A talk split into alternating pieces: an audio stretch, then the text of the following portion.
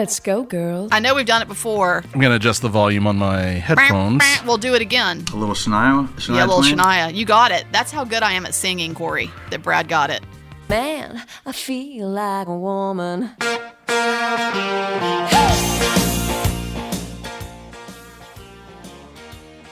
Yeah, he did. He got I it feel like a woman. Uh-huh. High heels and, and short skirts. And having a little fun. I don't like it. I don't like it. Well, man, I feel it's my like perspective to have doing a little podcast. fun, to have a little podcast. uh, who are you, mysterious singing person? Rachel Morgan. And I'm Corey Craft. What's up, ding dongs? It's time for Side Talks, the official podcast of the Sidewalk Film Festival and the Sidewalk Film Center and Cinema, where we talk about movies and sing Shania Twain songs and use our fun catchphrases in the intro. Man, Um, I feel like a podcast. That's right. Is that is that your catchphrase now? That's it. You, you've adopted a catchphrase. That's it. That's where we're supposed to end this. Man, I feel like a podcast.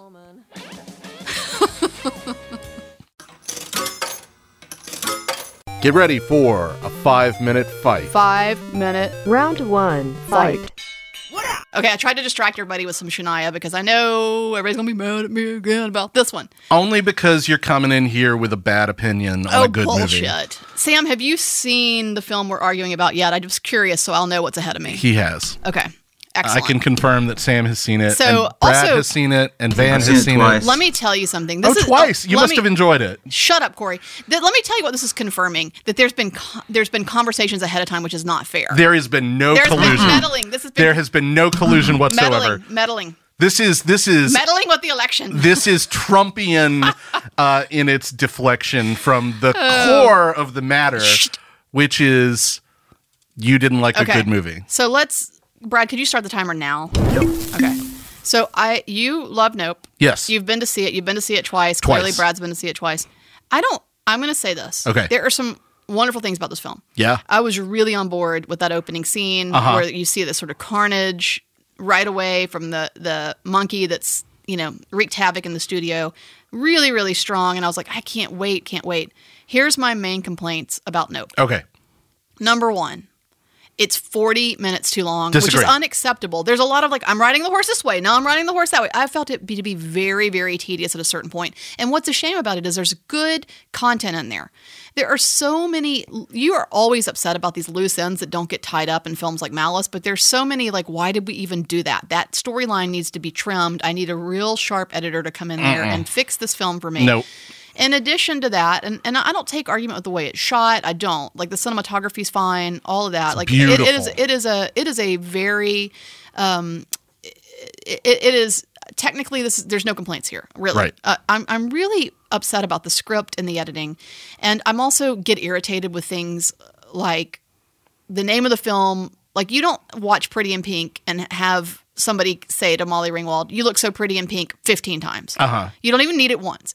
The Nope thing I get, like it was funny the first time and I laughed the first time, but it having to say it over and over and over again, I feel like I'm, it's being so dumbed down for me. So that annoyed me as well. But more than anything, more than anything, I felt it to be a little too long unnecessarily and really and truly there are enough skilled folks working on this thing very very competent people very very talented folks there's no reason for this thing to drag on the way it did i'm shocked that you were able to sit through it twice I'm shocked that you think it's too long. The tension sustains itself for the duration of this movie. It's from start to finish, just a, a tense and thrilling ride.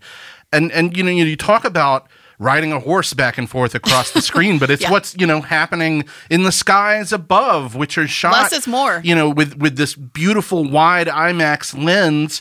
Um, you know, finding you know searching for this um, UFO, this mysterious flying object in the sky that when it pops up pops up with the same sort of like terror and fear that you get from like the shark in Jaws. see but also spielberg would tell you less is more and i think we see too much ufo i think the ufo is too present there's too much of the bullshit I, it really needs to be trimmed down this this felt to me like a like a test screening cut. Like I, I really thought it was way, way, way too much. I, I really disagree with that, uh, especially because I think you see just enough of the UFO for the you know first two hours of the movie, and then Uh-huh. in the final fifteen minutes, when the UFO takes on a slightly different appearance, trying to talk Uh-huh. around spoilers here.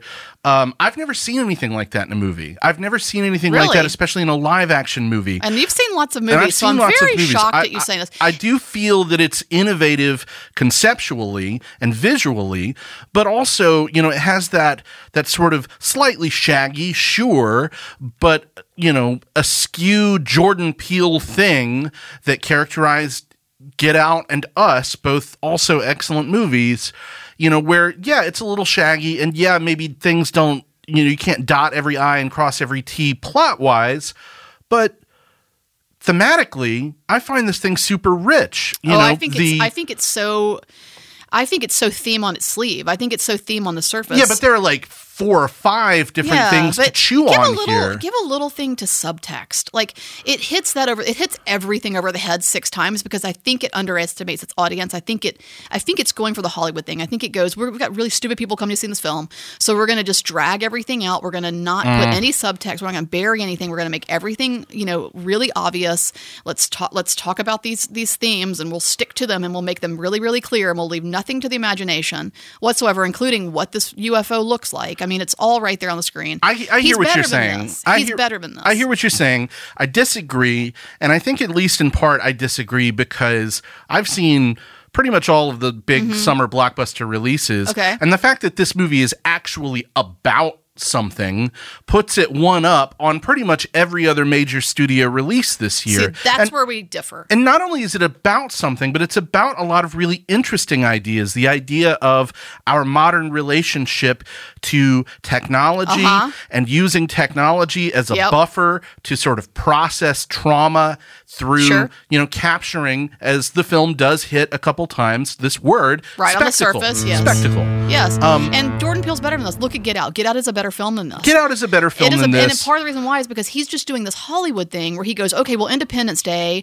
or any number of other big blockbusters like this drone on for an extra 40 minutes. That must be what people want. So I'm going to do that same thing too. He's better than this. And just because other blockbuster movies don't, you know, just have you know planes flying in the air doesn't mean it's okay for this one to have just like a tiny little bit more substance. I just I don't I don't understand how you could can, can you know call this just a tiny bit more substance. To me, this is a full course meal of really interesting ideas, really interesting visuals, wonderful performances, a really compelling script, These are and some genuinely terrifying moments. Uh, there are a couple of moments that are I wouldn't call them terrifying, but it's I'm not the I'm not a good gauge for that because I don't get scared easily. But I will say that this is this seems like if you were gonna if you were playing a guessing game called what do you think a theme that might be in the in the movies that's relevant today would be, you could probably pick this one from the sky, I just I, I think that's I think that's just like the UFO that's that's a reductive argument as far as I'm concerned because it's like you know subtext. we're, I like we're, we're, in, subtext. we're in a famine as you know of substantive studio entertainment and one comes along that i think really really swings for it. And Oh, to say like well i you know uh, giving me ideas on the surface like that i don't i don't want that. I i just you know i don't know. I this is a feast within a famine of of movies bereft of ideas If and you're if it- only looking at what's playing at the AMC, sure, but I think we No, know better I- than but that. I'm not. We, we know we know that there are a lot of films out there tackling all kinds of really interesting themes and issues and topics and relevant. and this is one of the better of them in I theaters right now and it, released this I year disagree. i Maybe, love it mm, I disagree. Um, but this isn't a ten minute argument. There's more I could say, but this isn't a ten minute fight. This is a uh, a five minute fight, and so.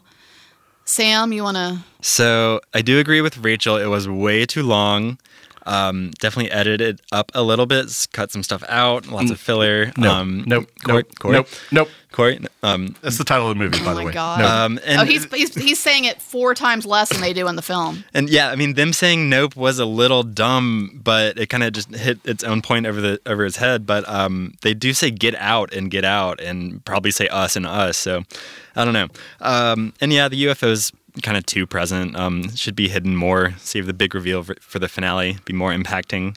Um, and the Hoyte Van Hoytema cinematography makes everything shine, looks amazing, and it's so insanely detailed with all these Easter eggs, like a lot of Jordan Peele movies are. Um, and I do agree with Corey that the final form of the UFO is just this kind of spectacle, um, pun intended, that you haven't really seen before. Brought um, kind of brought to mind the double at the end of uh, Annihilation.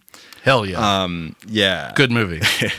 and this one is so tough. It was a wonderful movie watching experience, but the more I think about it, the less I'm sure that the subtext and the layers and themes all really work together.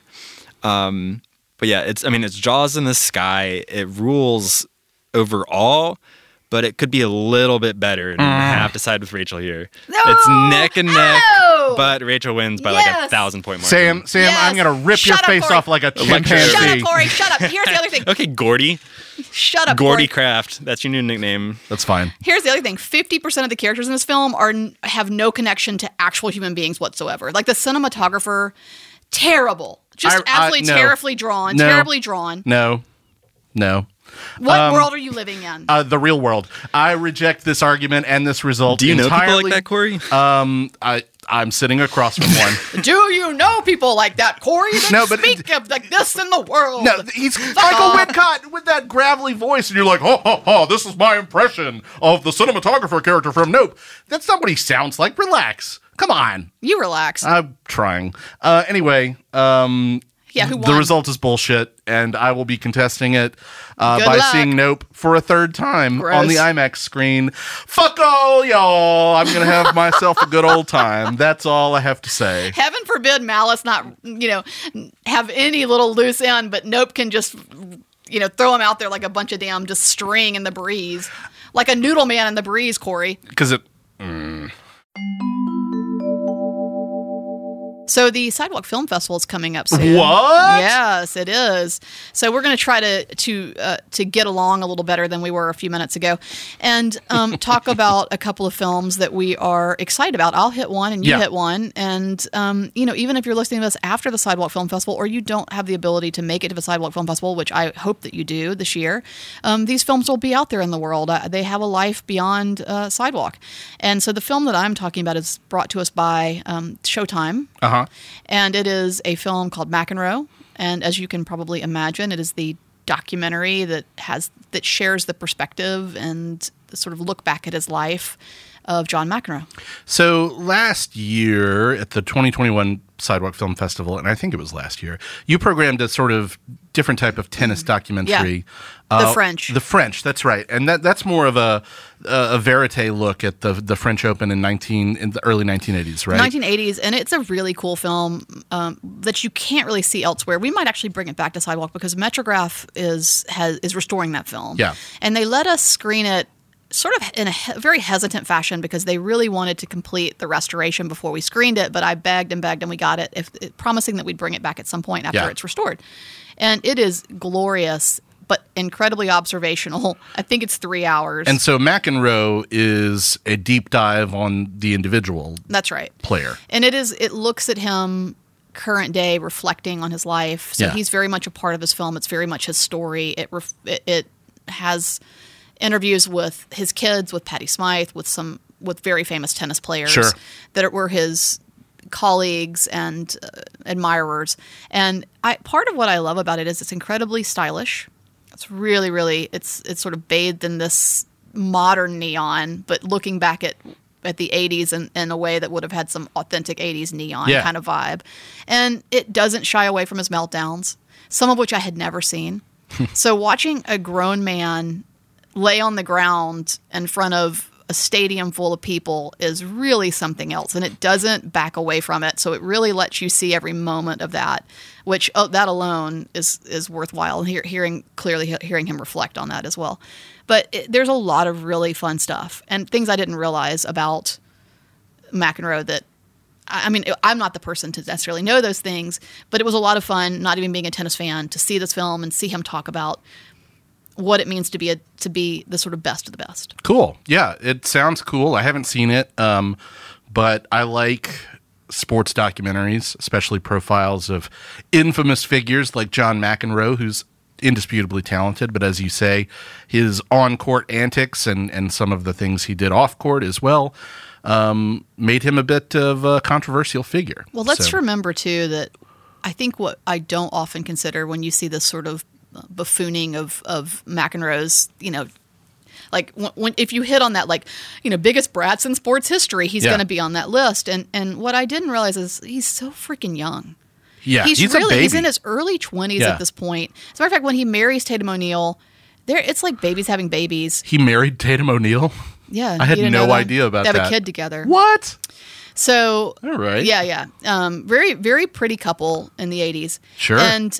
I, but there are some reflections that I really appreciate. I mean, I'll, I'll pass it to you because I really go see the film. It's it's worth your time.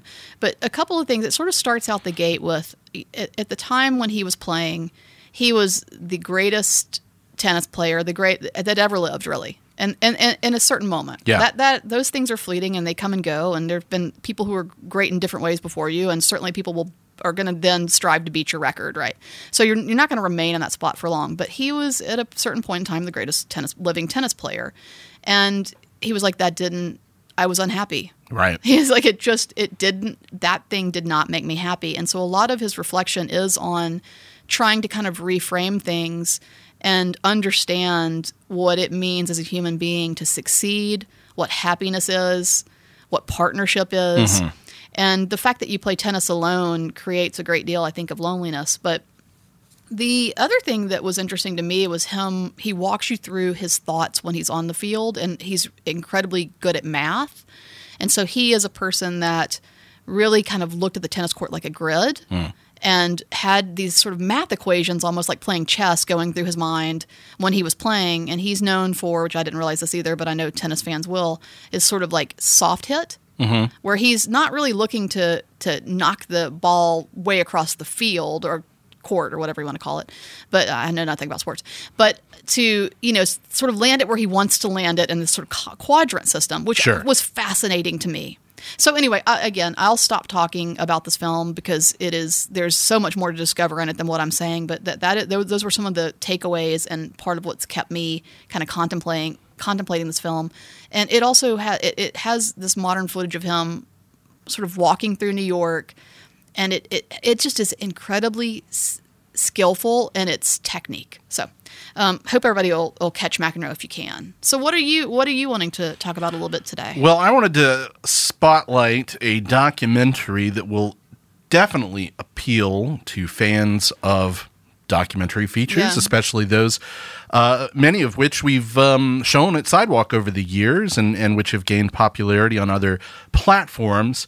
The movie's called Subject. Um, Yeah. and, and Subject is a documentary film about the subjects of other documentary films, um, picking up where you know the films that made them famous or sometimes infamous left off, and examining how the subjects of these these famous and popular films or docu series have um, fared in the years Right. following these films completion and they're they're um, being seen by you know audiences around the world who may only have a, s- a- an incomplete idea let's say Yeah. of of who these people are um, so subject is a really really fascinating film it delves of course as as you would expect into ideas surrounding documentary ethics which makes it kind of thematically similar to nope when you think about it Oh, just my wanted to drop that in there Brad, because hear it's a really yeah? good movie. Um, but I think I think just for the sake of right now, let's just make the dick sound effect Okay. into the dick jar. So subject uh, picks up with people like uh, one of Michael Peterson's daughters. Michael Peterson, of course, the main subject of the staircase, which was adapted Yeah. just this year into an HBO Max fictionalized series. And let's also acknowledge that damn thing. It was a podcast. Yeah, a, It was a- a docu series that, I that mean, Netflix purchased and then did another season of. I mean, it's gotten this damn fall down the stairs owl shit is like really gotten a lot of play. Sure. Um, and and so it, it also follows uh, Jesse Friedman, the the son at the center of capturing the Friedmans, the Right. really great Andrew Jarecki documentary from 2003, and the uh, young man who's most, uh, I'd say, prominently featured in the Wolf Pack. Yeah. Um, and um, the main uh, subject of Hoop Dreams, the wonderful Steve James documentary uh, from 1994. And so this film sort of follows these people, checks back up on them, says, How did your life change after uh, you were featured in these documentaries? do you feel like the film did right by you? Did it have any sort of measurable impact on on your life? And and it sort of asks these questions while asking broader questions about well, you know, we're living in kind of a, a documentary boom, right? Yeah. There's so much docu content being produced for streaming services, for television, for cinemas and especially true crime documentary is so popular right now. But I feel like a lot of people don't stop to actually think about the real figures at the center of a lot of these Why would you do that? That would disrupt your enjoyment of watching We are you we are Tiger Kings and Exactly. staircase falls. we we consume this often very salacious um, documentary content um, and and sometimes don't bother to think about the ethics of it. But what I love about Subject is that it's a film that makes you sit in that Yeah. and really think about it and really think about Yeah. your um, your media consumption, which is again very similar to Nope, but we don't have to belabor that point. Oh point. wow! Well, here's the difference: is that it actually provokes thought as opposed to tells you what to think. So part of what I love about this film Mm-hmm. is that it it reminds you too of the context, right? Yeah. That when, for example, the young woman on the staircase is being interviewed, she's a young woman initially. Sure, she's, a young woman who's who's caught up in all kinds of things and trying to defend her father. and and as she puts it, you know, this is something I didn't realize. There's um, there's a famous interview scene from the movie and or from the the show, Yeah. The Staircase, and she recounts the context of what happened during filming that day. She was like, "Yeah, I look like shit there because I had just." Broken up with my boyfriend and driven home super upset to find this camera crew which isn't the subject of the documentary, right? I mean, the, So the- why would they get like life it? is But- still happening to to the people in the film exactly before, during, and beyond, and it may not be the subject of what they're what they're focusing on. And I, I think the one the image of her sort of now is, is much older than what we're, we remember seeing her Uh-huh. as in a lot of the this the content because there's a lot of content around the staircase. But the image of her being much older and and pulling up her car under the billboard with her father's face on it. Oh, I know. that shot alone just is incredibly poignant. yeah So I agree. I think I also think that sometimes I forget that you know having taught documentary film for many many years, and even I don't. I, I sort of taught in this cl- in, in, a, in a program for years at the University of Alabama that was solely focused on documentary, but I teach a little bit still uh, pr- documentary production and, Right. and, and ethics and so on and so forth within the context of, of larger classes.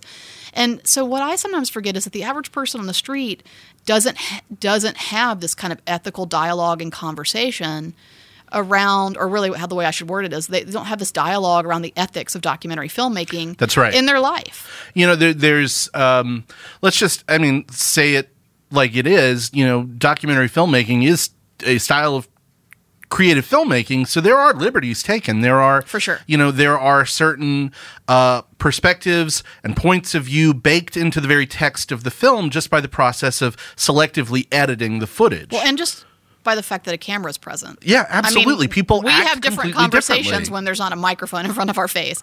We- Somewhat, somewhat. yeah Um, somewhat we but still yell at each other over the great film uh, by jordan peele called nope Just, uh, just think about three the, times, the, by the way. we all behave differently when a, especially a professional camera is present. But even when somebody pulls up their camera on their phone, we Yeah. all, we all, t- we all change, and it's all about manipulation of. Our, of something that's already being presented to us in a way that's not necessarily fully grounded in reality. what I think I love most about Subject is that this isn't a film saying don't go off and and and never enjoy a documentary again. Yeah, you know what I mean? It's just you know it's it's a it's a feature length sort of attempt to get audiences to think a little bit more critically about how these things are put together, um, who benefits from the creation of them, um, and whether or not sort of the real life misery of many of these subjects is, is you know ethically appropriate for broad entertainment. and who and who holds the power and who benefits. Yes. and I mean, it's in- it's incredibly provocative in those ways. And you know that's that's the thing. Visual literacy isn't about removing all content from our faces. That would be impossible. I mean, I pumped gas yesterday, and there's a freaking like ten commercials while I'm trying to shut off while I'm pumping gas. So we can't remove ourselves from this kind of content, and, and it doesn't mean we shouldn't even seek it out. It just means that when we're watching it, we should always be asking ourselves who you know who has the control who has the power what is the context and is this is how manipulative is this because Yeah. out of the gate it's going to be manipulative to, to, to a certain degree even observational docs are manipulative because just the presence again of a camera Yep. is, is a thing. Um, and so i think but i think it does it in a i think it poses those questions in, in, in a less didactic manner and, and in a really interesting way and also makes you think about these films that you've probably seen at least one or you know or documentaries or, or content really. You've probably seen at least one of these films that's being discussed And and the movie actually, I mean, it dips into so many other films Right. than the ones we've just mentioned. Those are the, I'd say, the four most prominent interview subjects. But it's a really comprehensive look at modern documentary filmmaking, um, and it's uh, you know it's one of my favorite movies in the lineup for that reason because I, agree. I like all those movies or most of those movies, and I think that that sort of a peek behind the curtain is is super fascinating. It's cool too because it's illustrative of a point that people who are making documentary films or have been to film school, it, it illustrates some points, and I think a great sort of teaching film in that way, and, sure. and will be really fulfilling in that way. But it's also a great film for people who who've never even taken a film class. Yep. So, uh, yeah, it's a, I think it's a good rec.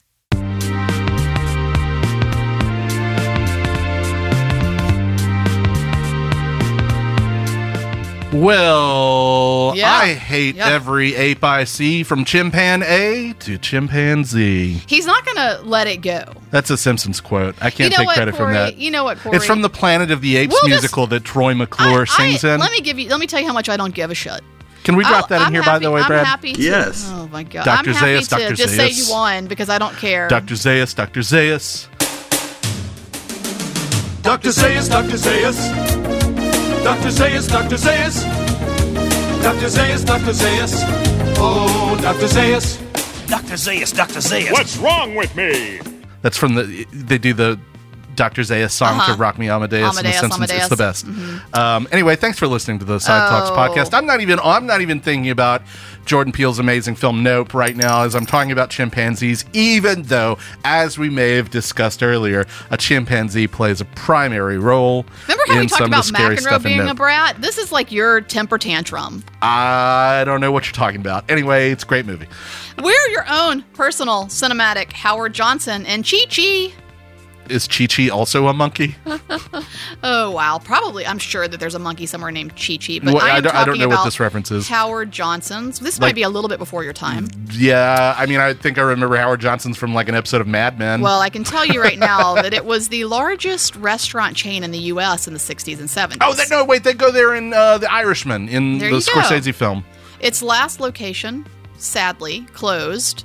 It was in Lake Lake George, New York, and it closed due to freaking COVID in 2020. It, they were down to one last one, and that and it closed for that reason. Do they do the orange roofs? Yeah. Yeah. There was a, actually out on Green Springs a Howard Johnson's hotel, which I'm assuming at some point had a Howard Johnson's restaurant there. Yeah. But anyway, um, there were they were they took it for a long time there. For they were the largest until the 70s, and then you know trickle off. Um, anyway, but did you know about Chi Chi's? No. I tell thought, he- I thought it was a monkey. oh man, Chi Chi's was I think 1975 or 73 to 2004, so somewhere there in the sort of mid 70s ish to 2004, and they filed for bankruptcy in 2003. A month later, had the worst hepatitis outbreak in ever in the U.S., and so that bankruptcy, you know, went the way that bankruptcies can sometimes go. I can tell you that my experience of Chi Chi's, which was also on Green Springs Avenue here in Birmingham, Alabama, and uh, there was one right there where there's now a, a sort of locally owned Mexican restaurant, and I've been to that Chi Chi's. Uh, a young man in high school asked me if I wanted to go to a Mexican restaurant with him, and I went and did, you know, being who I am, I was like, why not just bring 10 of my friends too? So I think he thought we were going on a date. But um, we went, and it was awkward when the bill came because he was like, "Well, I'll put ours together, but everybody else's will be, you know, separate." And he, I ordered fried ice cream too. I ordered dessert. so I'm just letting you know that this poor young man, I I don't know. And to I- it make was- matters worse, he got hepatitis. and then in 2003 he got hep. I'm so sorry to young man whose name I don't remember. Um, but anyway, yeah, it was a it was a misguided ask, but also misguided acceptance of an ask. I thought we were going as you know, like oh, why not bring the whole crew? Anyway, are you going to be Howard Johnson's or are you going to be Chi Chi's? I, you know, it sounds like I want to be. Um, I said fried ice cream. I did say fried you did ice cream. say fried ice cream. I, I think I'll take Howard Johnson's. Yeah, I like the orange roof. fair. That's fair. Even though I don't know, I remember Chi Chi's being kind of good. Yeah. So I'm not I'm not unhappy. Okay. Um, anyway, thank y'all for listening to our podcast. Thank you to Boutwell Studios. Thank you to Revelator Coffee. Thank you to you, Corey, the loser that you are. sidewalkfest.com i'm going to ignore that. Mm-hmm. uh, or at sidewalk film on social media. That's right. It's a good movie. Um, is uh, where you can find uh, stuff about the sidewalk film festival and what we're playing at the sidewalk cinema. Get your tickets and passes now to any and all of those things if you haven't already because while we spotlighted two films in the sidewalk lineup. There are like, oh, I don't know, 7,000 more. I know there's actually probably a number like 350 or something. Yeah. 250. A lot of Something, a lot of movies. A lot of movies.